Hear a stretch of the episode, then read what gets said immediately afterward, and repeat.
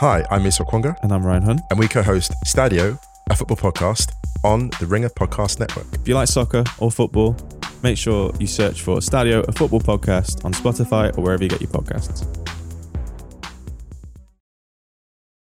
It's Off the Pike, presented by FanDuel. The second half of the NBA season is here, and you can bet on the action with an assist from FanDuel, America's number one sportsbook. Right now, you can check the new and improved Parlay Hub. Filter by odds, sport, and bet type to easily find the most popular parlays and same game parlays, all on one page. Plus, start betting on the Explore page in the Pulse and bet live same game parlays for every NBA game. So download the app today and bet with FanDuel, official partner of the NBA. The Ringer is committed to responsible gaming. Please visit theringer.com slash RG to learn more about the resources and helplines available, and listen to the end of the episode for additional details. Must be 21 plus in present select states. Gambling problem? Call 1-800-GAMBLER or visit theringer.com slash RG. This episode is brought to you by Lululemon. Guys, if you're ready for a new pair of pants, try one of Lululemon's ABC pants. They're made to make you look and feel good. And there's lots of different styles to choose from. My favorite, because I walk around LA every day, I like the joggers. I'm not jogging, I'm just walking fast. But if you're working out, I would try them out. And if you want something a little sleek, maybe business like, maybe try the ABC Slim Fit trouser. But I am a joggers guy. I just, once COVID happened, I was just like, I'm, I want to wear jogging pants and joggers and all kinds of soft pants as much as I possibly can, especially when I'm working out. Ultra comfortable and versatile. ABC pants are really in a league of their own. Buy a pair right now at lululemon.com. Welcome into Off the Pike. I'm Brian Barrett. So, for the second consecutive day, we get big news with the Patriots. Yesterday, it was the end of the era with Bill Belichick moving on, and now Jerod Mayo is the head coach of the Patriots. Joining us now from the Ringer, the Ringer NFL show, it is Nora Princiotti, host Dual Threat with Steven Ruiz. Like us, Nora, yesterday, you had a pod up with Lindsay Jones as well after the Patriots moved on from Bill, and now today they waste no time whatsoever, and we have Jerod Mayo now as the next head coach of the Patriots. Crazy time here in New England. How are you? It really is wild. Uh, I, I'm doing well. I am a little bit on like high alert of just refreshing like pro football talk and being like, ah, what else is gonna happen? But I know it's not. you know, no complaints.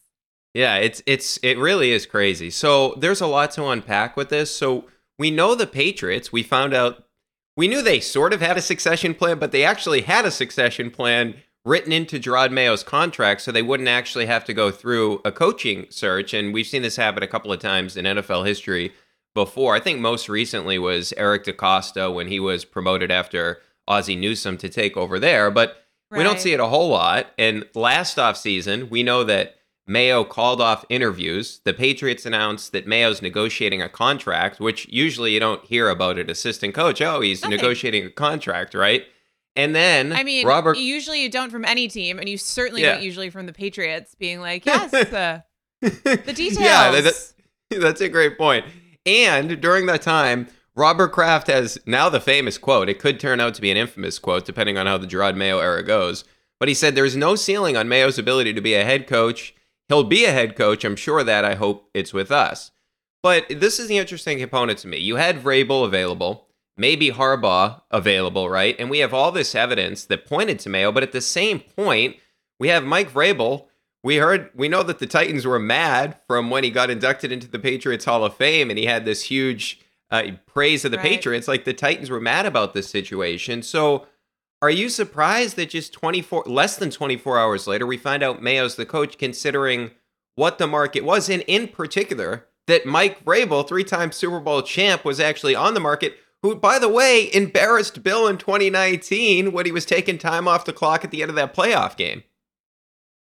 Yeah. I mean, look, so I'm I'm not terribly surprised that Jerod Mayo is going to be the New England Patriots head coach in the 2024 season. I mean, a, a month ago, I suppose if you'd asked me or a lot of people to make their prediction of who's on that sideline next year, he would have been the reasonable choice. But if we if we back up like 24 hours, here's what I'm really surprised by. They you got to give Robert Kraft and Bill Belichick, I think, and to some extent Jerod Mayo too, a fair bit of credit for how this went down. And and that's sort of setting aside Mayo's credentials and and how he performs uh, in the short term and the long term as head coach. But I was geared up for a pretty knockdown, drag out fight between the Krafts and Belichick, and the Krafts being Robert and Jonathan, who maybe don't have the same perspective on things all the time. And if you'd asked me a couple days ago when, you know, we know they met on Monday, nothing happened that was publicly announced there, I would have said to you, you know, if you're a sentimental Patriots fan, like maybe maybe log off for a couple days because this might get messy. This might turn into if you want to trade me, if you want something in return, I'm going to go kicking and screaming and I'm not going to help you and screw you and I'm the greatest coach of all time. And then from the Kraft side, then it gets into, well, look at the results lately and blah, blah, blah, blah, blah. And I, I really was surprised, but have a lot of admiration for the fact that they got up there on Wednesday and you know, Bill put on a shirt and tie and and they were laughing and everyone was emotional and it became about the last 24 years instead of the last 4, which Bill deserves that, the organization deserves that, the fans deserve that. I am like, Brian, I am as cold-hearted as they come. I think everybody is out for themselves and they're just like trying to one up each other. But I worked there for 5 years. It in, in indisputably helped my career to be covering those teams and I was a little emotional. Like it's just it's a it's a big moment. And I thought the fact that they managed to make it a celebration of what they accomplished rather than a referendum on the more recent failures was already just a really nice thing and a surprise to me that it went that way and that they put the organization, broadly speaking, first in that way. But then it kind of puts the Mayo decision in a little bit of context for me, which is that continuity was a real goal here. And I don't think that that was a safe assumption necessarily because some of the problems that have led to the last few years make it fair to ask like is the Belichick philosophy as effective as it once was? Does it work with this generation of players? Does it work when you know, and Kraft talked about how savvy Bill was in the early days about the salary cap and things like the compensatory pick formula and blah, blah, blah, blah, blah. Well, every team in the league has like six guys from Harvard Business School in their front office whose job is just to deal with that stuff. Is there a world in which they genuinely need a, a fresh approach? And I think what we got from the Patriots, both in the way that they handled Bill and then also in this incredibly smooth and orchestrated and predetermined elevation of Mayo is basically no to that. And so they're they're replacing Bill Belichick the man, but they're not replacing Bill Belichick the philosophy. And I I think that like that that choice it's not necessarily that it surprises me, but I could not have told you 3 days ago that that's the direction that they necessarily wanted to go in.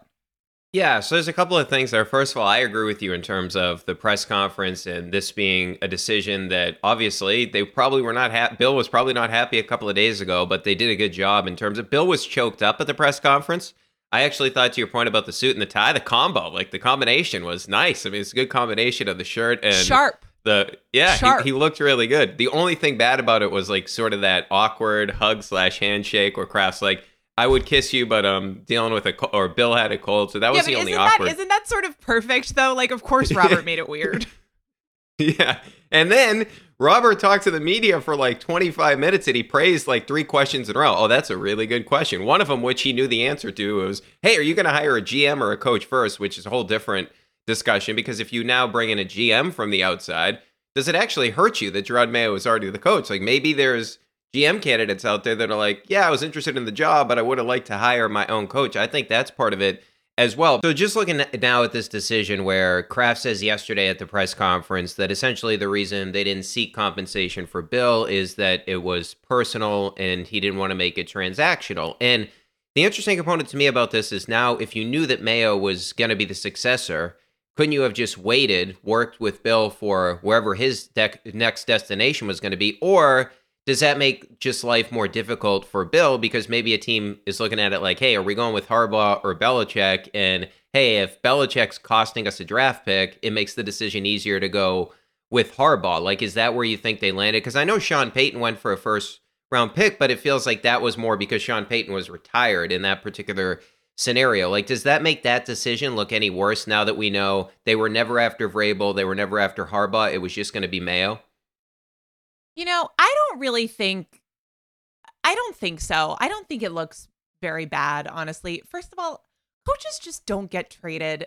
It, happens occasionally in a case like Peyton, especially when you have someone who's sort of out of the game and then there's this cooling off period where everyone can sort of make their plans going forward and then yeah, a year later, cool. Let's let's get a little something from the Broncos so that we can trade his rights because we've still got them. It doesn't really happen that much and it's just messy. I mean, we saw the Titans give their explanation with Vrabel that it was just too complicated and they didn't want to get behind the eight ball. I, I think if they had gone down that path, it was probably going to be hard to have this relatively clean break and this nice moment, which I genuinely do think is good for the organization writ large. I think it's good for the people in the building. We also don't know what goes on behind the scenes about, okay, how many assistants is Bill going to take with him if he goes somewhere mm. else? How many people are going to stay and be part of Mayo's staff? Obviously, they have a lot of the same connections, but some of those people, some people on a pretty lean coaching staff in New England, some of them are Bill Belichick's blood relatives. And I don't know which way that cuts in terms of if Mayo wants to keep as many people as possible or if he would like a little bit of a chance to have his own imprint, hire his own assistants, hire his own staff. But we shouldn't forget that he doesn't he doesn't have that wide of a coaching network. And I don't know how many people he knows. I mean, the the number one thing that people say about Jerod Mayo is that he's just an incredible people person. So maybe he has made friends everywhere he goes, and he knows a lot of the guys from the McVay tree, the Shanahan tree, all across the league. He can dip into those wells and make those calls. But if you just look at his coaching experience and his football experience, he knows Bill's guys. And so there's just so many angles to making this clean. And if not going down the trade path was the way to make that happen, which I'm betting it was. I, I just think it's worth doing. And I think the trade conversation just with with coaches has become a big thing this cycle. And I don't totally know where it came from because it's just not a thing that we see that much. Yeah, well, it was a good question according to Kraft, so I figured I'd bring it up on the pod. So I, I figured if Kraft thinks it's a good question, it's worthy to bring it up on the podcast. But the I mean, that was not pregnant pause, and then like, you know, that's a great question. And then another long pause. Yeah, no doubt about it. I do want to get to the coaching staff in a second here because I do think this part of it is sort of fascinating. But just circling back to the whole idea that it was just Mayo, I just look at it from the perspective like you think about Vrabel. I mean, he had LaFleur in his staff back in the day in Tennessee. I know the offense wasn't great that year, but LaFleur ends up getting a head coaching gig in Green Bay. Arthur Smith didn't work out in Atlanta, but he was a pretty good play caller. Like they had all the play, they called a ton of play action with Ryan Tannehill. They went to an AFC championship game that way. But with Vrabel, it's, the thing that sticks out to me is just the Patriots hired Bill Belichick in 2000.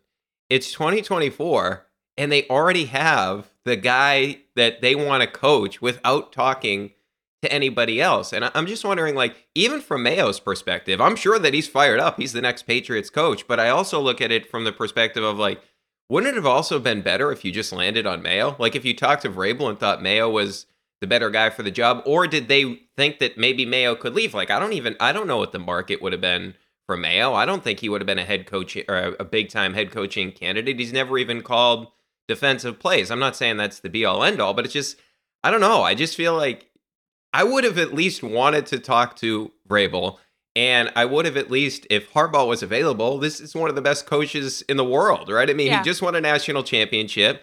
He was living in the NFC championship when he was the head coach of the San Francisco 49ers. I just feel like it's great if you land on Mayo, and I hope he's a great coach. He may turn out to be an outstanding coach, but it just feels like the, their idea, their whole succession plan was to give it to Mayo. And it kind of changes when you have these two guys that could be out there, especially one with connection. So that's to me where I, I I'm not saying that I hate the hiring. I just disagree with the process. I I think it was predetermined. in the sense that they made a decision. They went through the process of the extension last offseason and put the clause in that he was going to succeed Bill. And obviously, when they do that, they were not anticipating that that was going to be this year. And I do think that however this goes, it will be fair once we have enough information about the Mayo era to have a sense of if it was a good hire and how it's going to look back and say, okay, the moment that that choice was made was last year. And then the chips fell where they did this year. And once we got to the point where they were making that separation with Bill, all of the factors that we're considering, like, oh my gosh, look who's available this cycle. This is this crazy year where there are all of these like real icons yeah. of the sport suddenly on the market. Mike Vrabel, someone who, I mean, I don't know that he quite fits into that category, but someone who is an established and successful program builder who also has a New England connection, who's sort of this like cheat code in some ways because he's a little bit old school, but a little bit new school. He is kind of someone who connects well with players, even though he is a real disciplinarian. They didn't, it, it's almost as though none of that information was relevant. None of that information factored into how the Patriots behaved over the last few days because they'd already made their choice.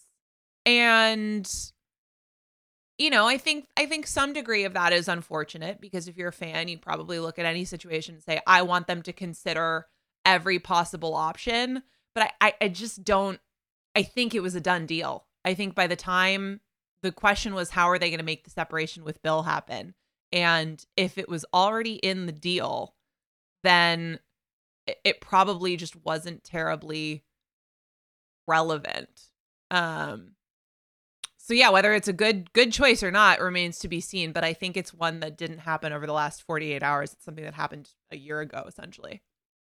Yeah, and I want to be clear like I hope for the sake of myself personally and Patriots fans, I hope that Jerod Mayo turns out to be a good coach. I just think it's worth asking because it's just weird that they just promoted him because it was their plan and they didn't really factor in the new information. I think part of what intrigues them is obviously Mayo played for them and then he goes into like the business world briefly. He worked for what Optum Health Services Company, which because one of the things Kraft said at the press conference yesterday about Bill was his economics background with the salary cap and all that, and he was ahead of the curve. He was, and then of course, other people caught up, and Kraft even actually talked about that, how people across the league caught up. But I do think maybe that is part of like the Patriots connection, the business stuff. I wonder if it's all part of it with Jerod Mayo. And then the other thing I'd say in terms of the coaching staff, where I look at it now, so obviously Kraft said it wasn't good enough the past three years, but I just wonder is there a chance that you now even weaken the staff if eventually the plan was just to give the job to Mayo? Because Okay, Steve Belichick was the defensive play caller, and since what for the past three four years. In all likelihood, he's gone. So does that mean it's Demarcus Covington who could be the in-house candidate to take over that position? So we don't know who's calling, who's going to be calling defensive plays. So couldn't you just be hurting like the strength of your team that side of the ball? Now the good thing is you're going to get, of course, Christian Gonzalez back, but isn't this also a risk to make this move now when it's to your point like Vrabel has a lot of connections across the league. Other guys have a lot of connections, unlike Mayo, to just move on. Like, isn't there a risk that this coaching staff could actually be worse? Well, yeah. But I, I, I think, look, he'll be able to. These are good jobs. People want these jobs. And True. if he's smart about it and he makes the right picks, they will be able to find and interview guys and, and get them in. The question that I have is about the philosophy, where you know, Mayo has sort of been, it's been this just like one to one. We had Bill, and now we just have this smooth transition. And they'd already tapped Mayo, and he just slides right in. And over the course of 24 hours, they completely redefine the leadership of the New England Patriots. You can't actually do that. You can't just drop one guy into Bill's job because it was such a completely unique role in the entire NFL where the Patriots operate with a pretty lean staff. There's just not that many jobs there relative to other teams in both in scouting and in coaching And part of that is because they've lost a lot of people because they've they've had success. But then also it's it's incredibly hierarchical because Bill made every decision and and Robert Kraft talked about that at length. He was in charge of every facet of coaching, of personnel. The buck always stopped with Bill. And you can't you can't run a team like that when you don't have Bill Belichick as the person who's doing that. Like Jerod Mayo seems like a really smart guy. If he tries to replace the job, like literally the job that Bill was doing, he's going to fail. Like he's just he's going to fail. Right. Ask Matt Patricia how that goes. And and like look, I Jerod Mayo's a, has a lot more going for him than Matt Patricia in some ways. But like it's it's just a recipe for disaster. Now, they're probably going to hire a GM. I think. I mean, it was Kraft said that that was one of the first things that they had to decide, but I think they will probably whether they promote someone internally or go outside get a clearly articulated final decision maker for the roster. But then Mayo is going to have to redefine the relationship between the coach and that person and they would probably be wise to to beef out the staff a little bit because they're just going to need more collaboration. They're going to need more like infrastructure because Bill is a special person and also had a, a unique background. And it's nobody's failure that they're not ready for that, but it will be their failure if they try to fill the role. And Yeah, that's that the thing that I'm curious about. Yeah, that makes a lot of sense. And you mentioned the front office stuff. And so Ian Rapoport reported today that the candidates are Dave Ziegler, who just got fired with Josh McDaniels, Jon Robinson, who traded AJ Brown away, Adam Peters, who is now off the board. He took the job with the Commanders. Trey Brown from the Bengals, who worked from the, with the Patriots from 2010 to 2012 as a scouting assistant and then an area scout. He went to the Eagles. He went to the Birmingham Irons, I believe it is, the St. Louis Battlehawks, and then he returned yeah. to the yeah, I mean, I I I don't know if the St. Louis Battlehawks were good. I can't speak to that, but then he goes to the Bengals as a scout. I know they have a small front office too, and he was promoted to personnel executive. That one's kind of appealing to me because he's 38. He's been away from the Patriots, and Cincinnati has drafted well recently. I mean, I think, hey, maybe that helps you with the Tee Higgins connection. Maybe you can sign him in the offseason. But those are like the guys that are not in the building, but they've been in the building. And then you look at the candidates in the building. Matt Groh, who said, if you want fast guys, you draft Tyquan. Well, the guy had less than 100 receiving yards this season, right? Then also in the building, like Eliot Wolf, that seems to be like the favorite in-house candidate, if you will. But and I mean, you also think about like the the Matt Groh, like said, if you need tough guys, you draft Cole Strange. Well, I mean, Cole Strange hasn't been great for the Patriots, and he's like three months younger than Jayson Tatum, who's been to the finals and is one of the best players in the NBA. So I don't know what the upside of that pick is. But my point is this: is is do you think like they actually will have like this big search where it could be somebody outside of the family tree, or is it one of these guys like that is Patriots adjacent, if you will, that's been here and comes back? Because like those candidates that they mention, that Ian Rapoport mentions, I should say, the only one that really like sticks out to me that would be something different from what the Patriots have had in recent history is Trey Brown. At least is somebody that has been away for a while and he doesn't have like Yeah. some damaging thing on his resume. Like obviously Peters doesn't either, but he's off the board. But like Dave Ziegler, like they didn't do a good job with the Raiders. Jon Robinson, him and Mike Vrabel didn't get along after he traded one of the best receivers in the NFL. And to me, like from we are talking about philosophy, you kind of want the best receivers, and the Patriots haven't been good at drafting them, and this guy just gave one away. So the most interesting candidate from that group is Trey Brown to me. Like, how do you feel they go about this process? Well, uh, so, and to be clear, this is not necessarily what I would look at it and and be the most excited about, but I think every indication we're getting is that it's going to be from within the tree. And now some you can still be on the tree but be a slightly farther reaching branch. Like I wouldn't hate uh, uh, yeah, Jon Robinson screwed up the AJ Brown trade sort of, but I actually think big picture it was very fair to look at that Titans roster in that moment and say it's we got to kickstart rebuilding and that is someone who's who's an experienced general manager who knows the league, knows people around the league. I wouldn't I would not mind that. in general, though, it does seem like they're looking for someone who's part of the family. And it's it's just interesting because if I look at the last four years, I think one of Belichick's major failures was that he only only went back to his own well. That it was, you know, Joe Judge and Matt Patricia. That it was, oh, we don't really have a clear post Josh McDaniels going and coaching somewhere else plan. And even look, like I liked I liked bringing in Bill O'Brien, but it just it was so clear that Bill was only hiring his guys. And that goes into the personnel side too, right? I mean, like I think Matt Groh's probably good at his job. That's a guy I remember sitting in press conferences and hearing Bill rattle off his his high school quarterbacking record. because Bill and his dad were best friends in like the right. 80s. And Eliot Wolf is is in the same position to some degree. Like this team had a they have a nepotism problem. They have a only going within the family problem. And I, I think it led to a overall staff that had some diminishment in capability. And it it doesn't I think they might disagree with that because it just seems like they're trying to stay within the within the family.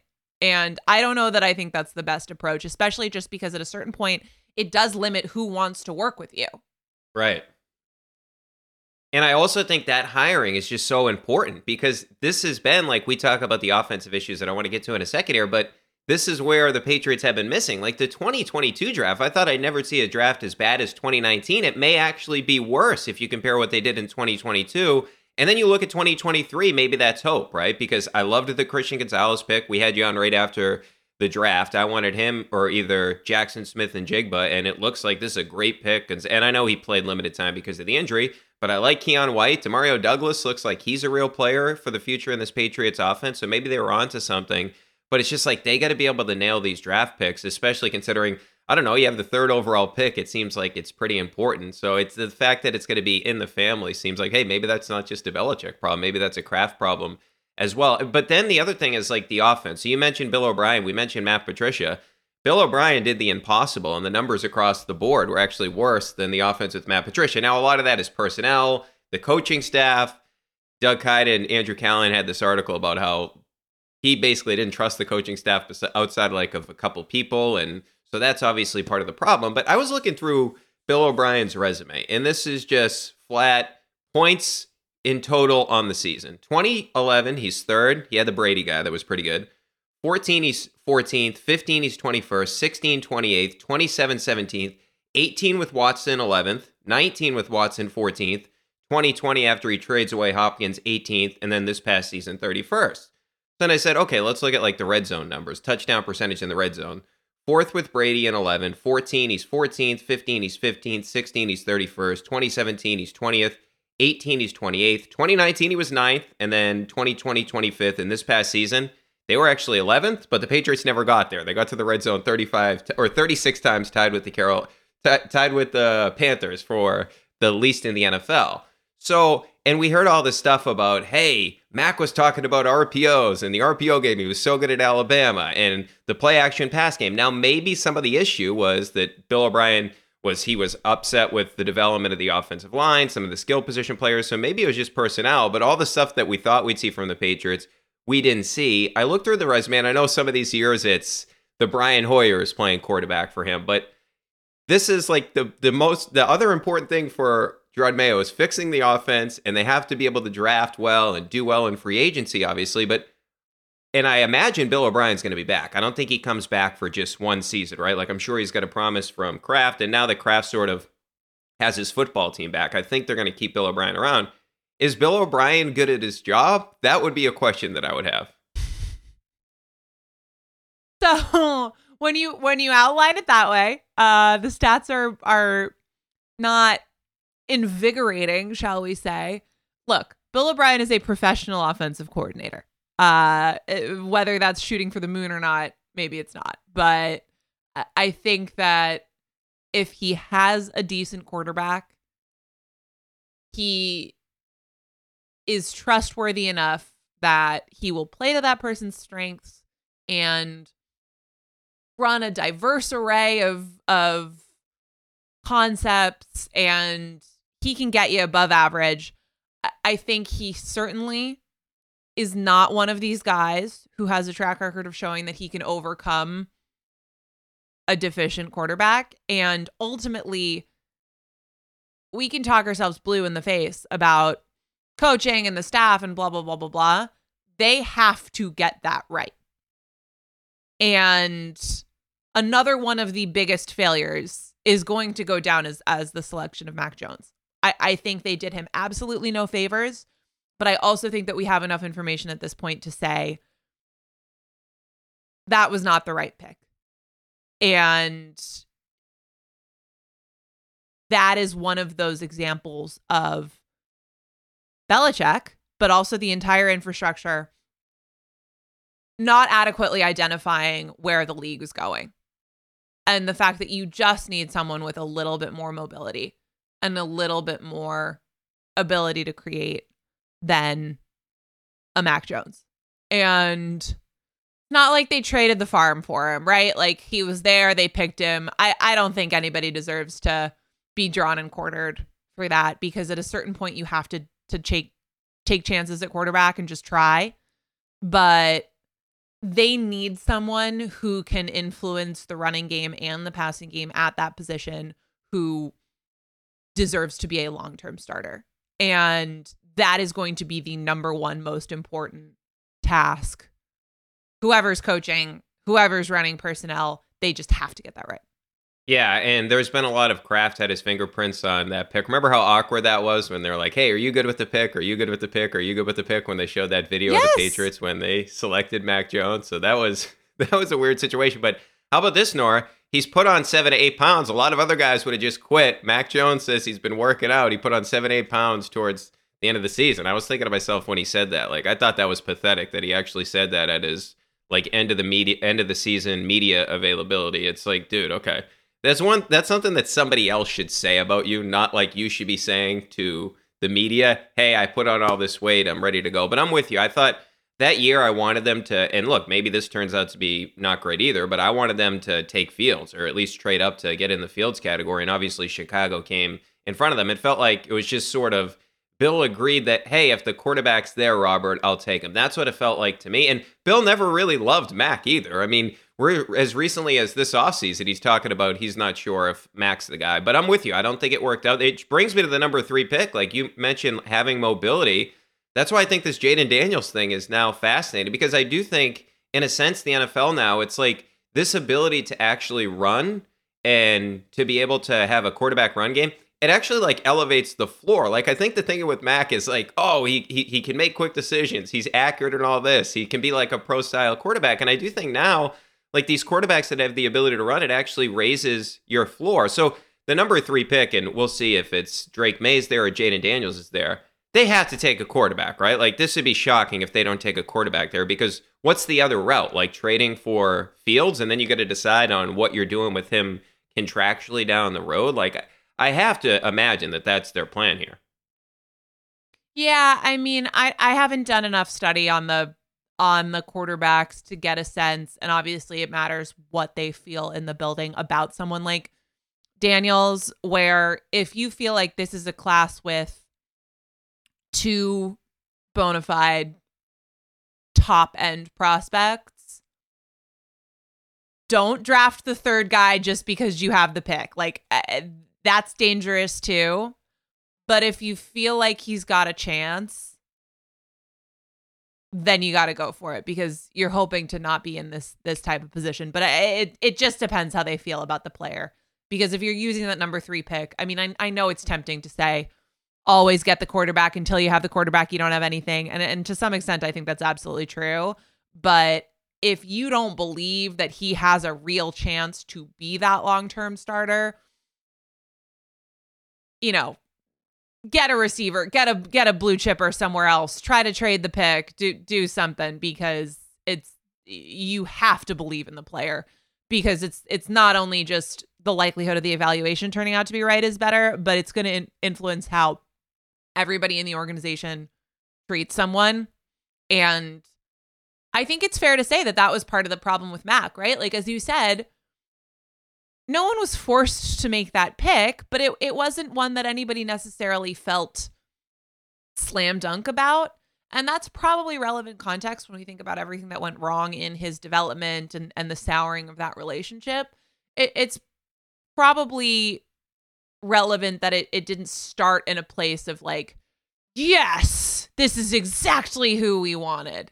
So you you want to feel that way, especially when we're not talking about the number 15 pick, we're talking about the number three.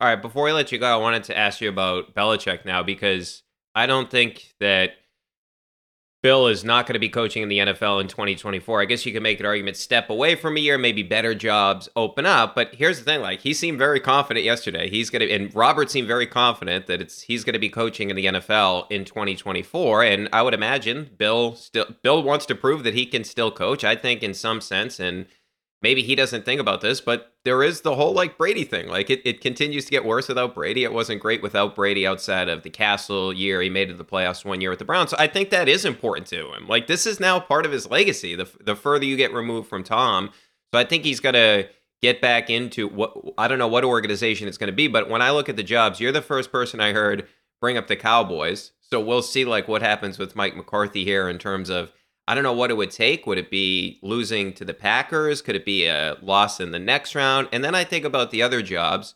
So the Panthers, to me, it just doesn't make a lot of sense because Bryce Young, we found out that was like CJ Stroud is better than Bryce Young. You don't have a first round draft pick. The Chargers is interesting because you do have Herbert there, but we'll see. Maybe they put the full court press to go after Jim Harbaugh. And then there's teams like the Falcons, which they seem like they're this is their number one target. It's been reported that Bill's their target. The only issue there again is the quarterback, and they have what the eighth overall pick, so it'd be difficult to get one of the top guys. And well, and, Bill- and also they do they have a general manager. Like Terry Fontenot is was retained as the Falcons general manager even when they fired Arthur Smith. So there's some not that you can't figure that out, but there's some sort of lack of clarity in terms of what the org chart would look like if Belichick were in. Now they've made it so clear that he is at the top of their list, so they probably have some idea of how that would work. But eh, that one's not quite as clean as I mean, I agree with you. There are a lot of issues with Carolina, but something like that where you have a you have an opening at GM and an opening at head coach. Uh, the Chargers also fit that description, which is which which just helps a little bit. I don't think it's like the only thing that matters, but it, it's relevant. And then the the one other thing is just these playoff teams outside of Dallas that could lose. Like, what about the Eagles if Nick Sirianni loses? And then, I mean, this guy did promote Matt Patricia this season to the defensive coordinator. That has not worked out well for them. Not that they were playing well before that, but then the other team is what about Buffalo? Like Buffalo. John McDermott's had a really weird season there. Like if if they get up now, I don't think they're playing the Steelers. I think they'll beat the Steelers pretty convincingly, especially considering the Watt injury and all that. But maybe they decide, hey, it's been a weird year. Bill Belichick's available. This is like the one chance we can get the best coach in the history of the NFL. Like maybe they go after him. But like, do you think one of those teams is, and I don't want to say likely to move on, but is a possibility? Like, if you're Bill, what do you do? Do you like wait? Because you know Atlanta wants you, but are you like sitting back to see what happens with all this playoff mayhem? Yeah, I think I think you give it the weekend, at least. I mean, look, some of those coaches, I think if they make it through the wild card round, obviously the Eagles fall um uh like the Eagles, the the Bills, the Cowboys, if they make it through this first weekend, then it's probably unlikely that someone gets fired if they lose in the divisional. But just give it the weekend. See what happens. Because it's not just that that all of those teams seem like they could collapse but the fact that there are coaches like Belichick, like Harbaugh, even like Vrabel, even you know throw throw Pete Carroll in, into that mix because I know that the Seahawks said that he was like moving upstairs and going to be in this managerial role. It seemed very clear to me that Pete Carroll would still coach if he were given the opportunity. Um, and it's probably unlikely that Seattle, having just kind of booted him out of there, would prevent him from doing that. The fact that these guys are out there is going to make these owners a little bit more trigger happy because it just feels like, you know, the pitch could go by And so if somebody flames out in the first weekend, yeah, I think it's totally possible. Now, who it's going to be, I don't know. Um, but it, it could get really interesting. So yes, if I were Bill or if I were advising Bill, I would say do absolutely nothing until Tuesday morning at at the earliest. Yeah, and then just on the Cowboys thing. So Jerry Jones, it seems like to me, is if like he wanted to move on, like this would really sting Kraft. And I know Bill and Kraft had this mutually part of the ways we talked about at the top of the pod. They were loving each other yesterday at that press conference, but the, these guys are kind of, in a sense, from an owner perspective, rivals, right? Like they've been the two, and I know there's other great owners across the league, but they've been like the two biggest owners. Like, I just think that would be fascinating. And, and Jerry getting in the Hall of Fame first is the big deal to Robert. Yeah, well, and I also thought about that when when Robert mentioned the fact, like he brought up like the salary cap stuff and the free agency. I thought that was almost like a pat to, on his own back too. Like we won all this in the sa- Bill's the greatest coach, and he had to deal with the salary cap era and free agency. I almost was kind of like, look at what I've done as an owner compared to like these other owners that were uh, building dynasties like the Steelers back in the day, etc. So I did think that was a little bit of Robert patting himself on the back as well. Yeah, I think that's fair. I mean, I think I think it's fair for him to do it, right? Like he did empower Bill to to make those decisions, and they had a lot of success because of it. But I I don't I think you're I think you're very much onto something in terms of the quasi rivalry with Jerry Jones, and if something did happen there, I mean, it would it would just be really fascinating. Bill as the head coach of the Cowboys would just be fascinating, and that's another one where uh eh, you know they have they have a personnel department but because Jerry and Stephen Jones are so involved in that I actually think it would be a little bit smoother where like I think Bill could accept having to answer to ownership even a little bit more than than he has in New England probably a lot more easily than like no, you're going to be the head coach and then there's going to be a general manager and they're going to pick all your players. Like that seems out of the question in a way that, well, you don't have final say, but you can be the leader of the department does. So it, it I think this Cowboys team is good enough and particularly, you know, I love the Packers offense, but I just don't think that their defense is going to be able to do very much against Dallas against Dak Prescott. Uh so the biggest issue for this one for me is that I think the Cowboys are going to win. Yeah. And then it probably doesn't doesn't open the door in quite the same way. But if they get upset, I I really think the the pump is kind of primed for that. Yeah, it would it would be for me like I hope that the Packers win that game just because I think it makes it more interesting to see what happens with Belichick. And it's funny you mentioned that about like Jerry Jones and Stephen Jones uh, my buddy Andrew Callahan mentioned the other day. He was like, you know, he, uh, Belichick always praises the Cowboys every time they play them about how many Pro Bowlers they have, and it's like he doesn't do that with a lot of other teams, and he references the roster. So maybe Bill, like in a weird isn't way, that respects. kind of negging though. Like, isn't it if you're Bill? Isn't that kind of like, oh yeah, a lot of lot of Oh. Pro Bowlers. It could be. That's like the could be. antithesis of what he cares about. Yeah, it could be. Um, by the way, do you have a favorite moment from your time covering the Patriots, like Belichick related moment? I'll have to think about this one and get back to you because my favorite moment, I mean, he just like whenever he would this is such a cliche answer, but like whenever he would really get into get into history and start like going super long about some random special teams thing or like American history, it, it- he's just like a very interesting person to be around. Um I just one other thing based on the last thing that we were talking about the rivalry with the Cowboys is one thing, but all of the teams you mentioned, it's a little bit interesting. There is there's something that would probably sting for the Krafts on the ownership level, just because the Bills, obviously, if something happened there and Bill wound up there in the division. And then the Eagles, I mean, Jeffrey Lurie is this Massachusetts guy who'd wanted to buy the Patriots, Mm. winds up with the Eagles. There's definitely a little bit of like a, a friendly competition. That might be more one sided on Lurie's part, but they obviously, you know, they beat the Patriots in the Super Bowl. I, I think there's a little like any one of those guys, it would sting if Bill wound up working for for that owner in that town. Um, so I will think about my favorite Belichick moment and I will tell you when I come up with a better one. But he was really interesting to cover. I loved covering him, even though it was really annoying sometimes. Yeah, that the Eagles would be fascinating. You mentioned the special teams thing. I do remember when he went on like a 10 minute answer on the history of how special teams evolved. It was like nobody else is getting a question today because Bill's been asked about special teams. All right, Nora, before we let you go, we saw Brady thanked Bill on Instagram. Edelman had like this great video on Instagram. But can anybody top Chandler Jones's tribute to Bill Belichick? No, definitively not. There's absolutely no chance. Wait, also, sorry, you didn't ask, but I'm just going to say this before we go.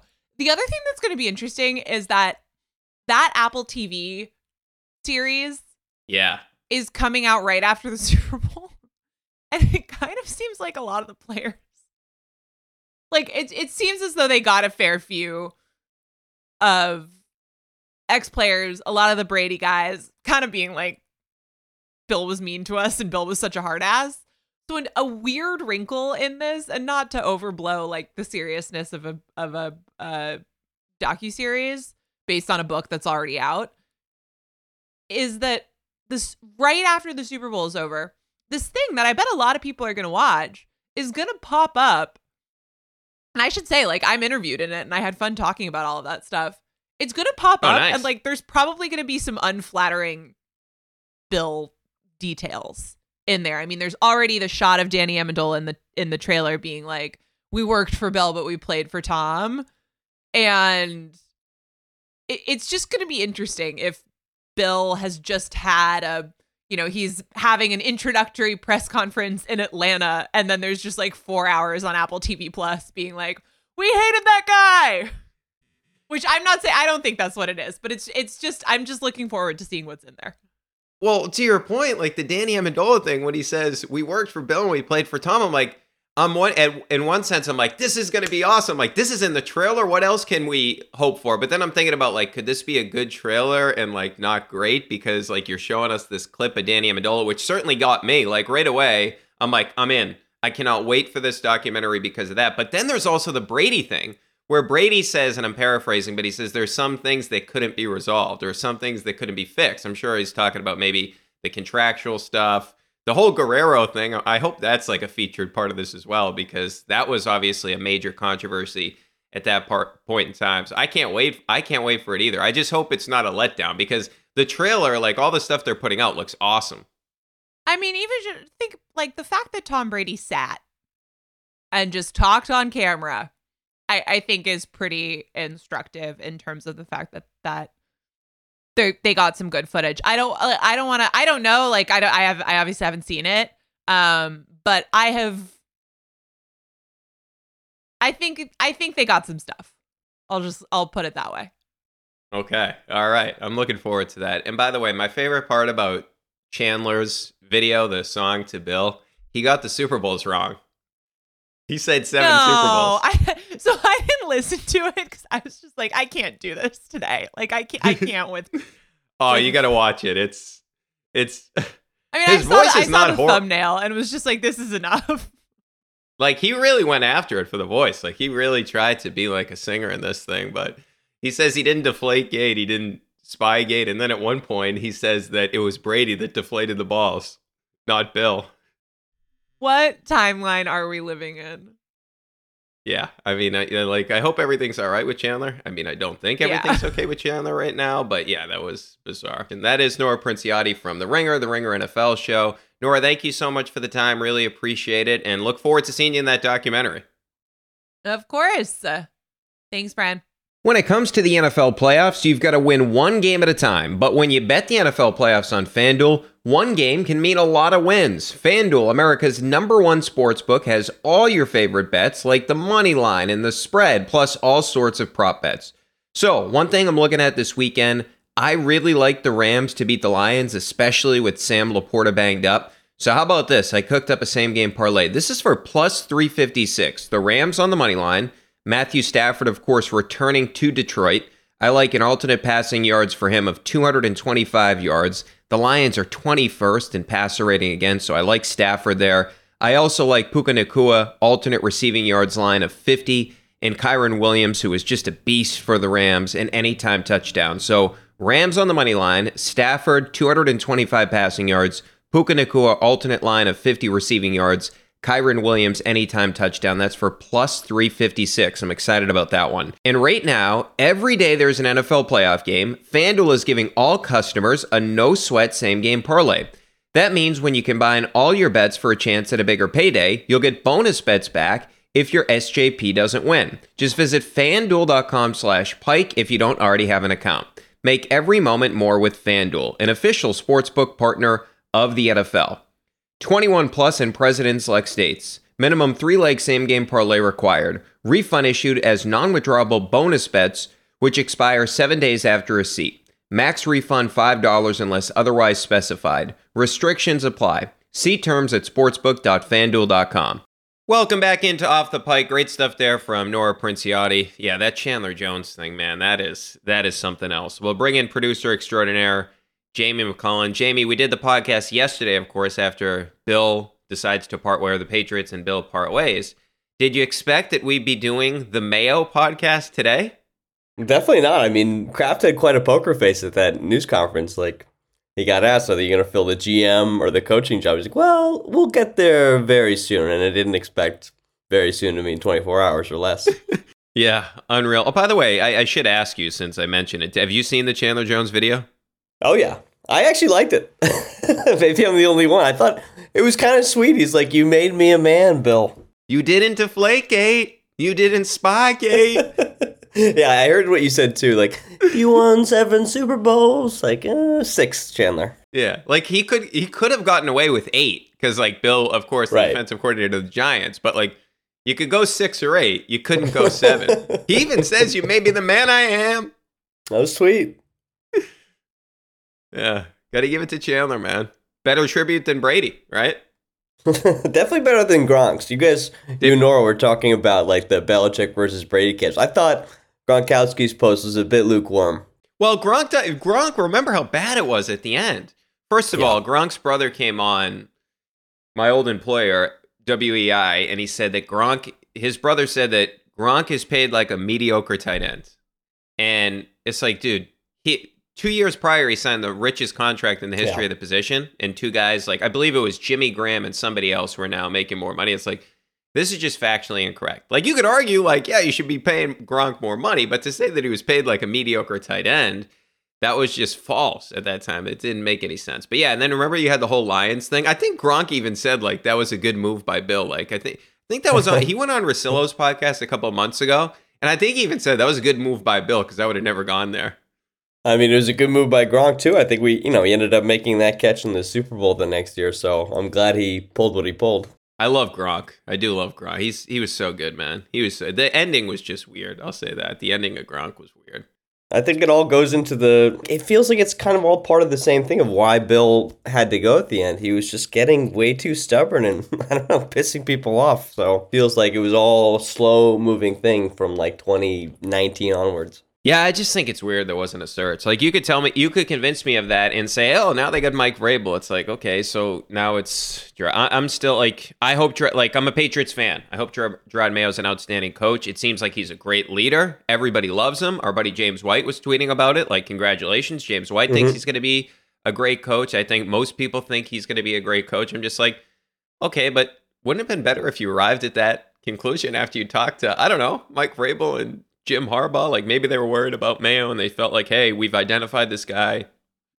We've promised this guy. He's our guy. Yeah. Like maybe that's part of it as well. So I don't know. I mean, we'll see. Like I just I was shocked when I woke up today. I wasn't shocked yesterday. Like we knew that Bill it felt like Bill they're going to move on from Bill. I wasn't shocked. Then I'm like today, holy shit. They exercised the clause in the contract. Here we go. Mayo is the guy. Unreal.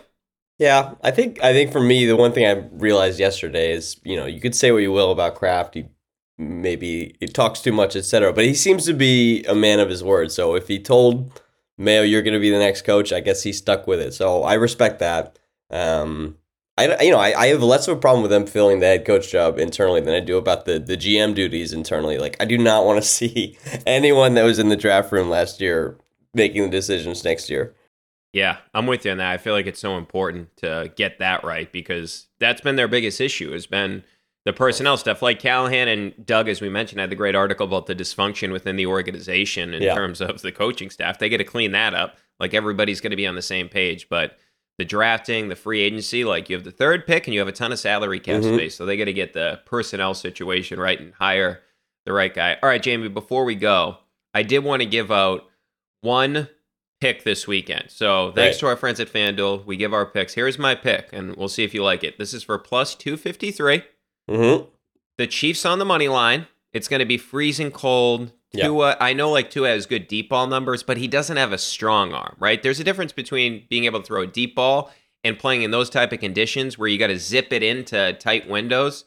I think Tua and the Dolphins are in trouble. Rashee Rice, alternate 50 receiving yards. He's been north of 50 in his last six games. He's really come on for them.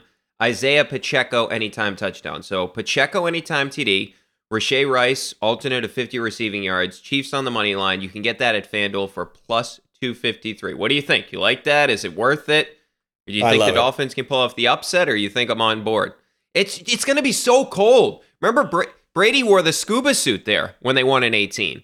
I think it's gonna be like significantly colder even than that game. I heard negative degrees. Like I think the low is like negative eight or something. And this is the Miami Dolphins. Like I, I mean, I might I might be eating crow on Saturday night, but I give them like close to like a zero percent chance of winning this game. I feel like it feels like, and the line's like four and a half. I'm like, this is Oh. taking candy from a baby. I feel cold thinking about that game. I really Oh do. gosh. And you're right. Like the team, and I think I saw Tua's record is like I think he completes like 55% of his passes when it's like below 40 or something. So it's like not even when it's that cold. Like, and to his credit, like he hasn't played in a ton of cold weather games, right? Like a couple games at the end of the year against the division, but I, I just don't trust him. And I feel like I, I can't see Mahomes, like, I can't see this being like Mahomes going out in the first round at home against the Dolphins. By the way, did you see what Mike McDaniel said? What did he say? in one of his press conferences this week. I can't remember if it's his first one, but he said about Belichick, Nick Saban, and Pete Carroll, all Yeah. like now done coaching. Obviously, Nick Saban's different. He retired. He said it's a reminder to me that I'm just going to be candid. Father Time is a dick. Very eloquent. It's a direct quote. That's a direct quote from Mike McDaniel. Man, that guy is entertaining. The character. All right, Jamie. Great stuff, man. Uh, great week, man. Thank you so much. I appreciate it. Thanks, Brian. All right. As always, make sure to get your voicemails in 617 396 7172. Email your thoughts and questions to offthepike at gmail.com. The plan is to be back on Sunday, but who knows? Something crazy with the Patriots may happen on Saturday. So we may be back with you on Saturday. Thanks to Jamie McClellan and Steve Ceruti for producing this podcast. And we'll chat maybe Saturday, maybe Sunday, definitely Sunday at some point.